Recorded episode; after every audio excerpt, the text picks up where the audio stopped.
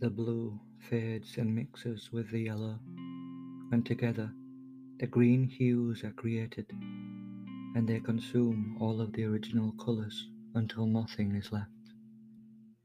In the same way, the mother and father create something new, unique, something that has never existed in the universe until now, and he grows up and consumes their life and their passions, and then attaches himself to their opinions and ideas of the world, and eventually they have no power over this new being, and he goes out into the world and he either spreads hatred or peace, or at the very least, will find someone and the cycle will be repeated.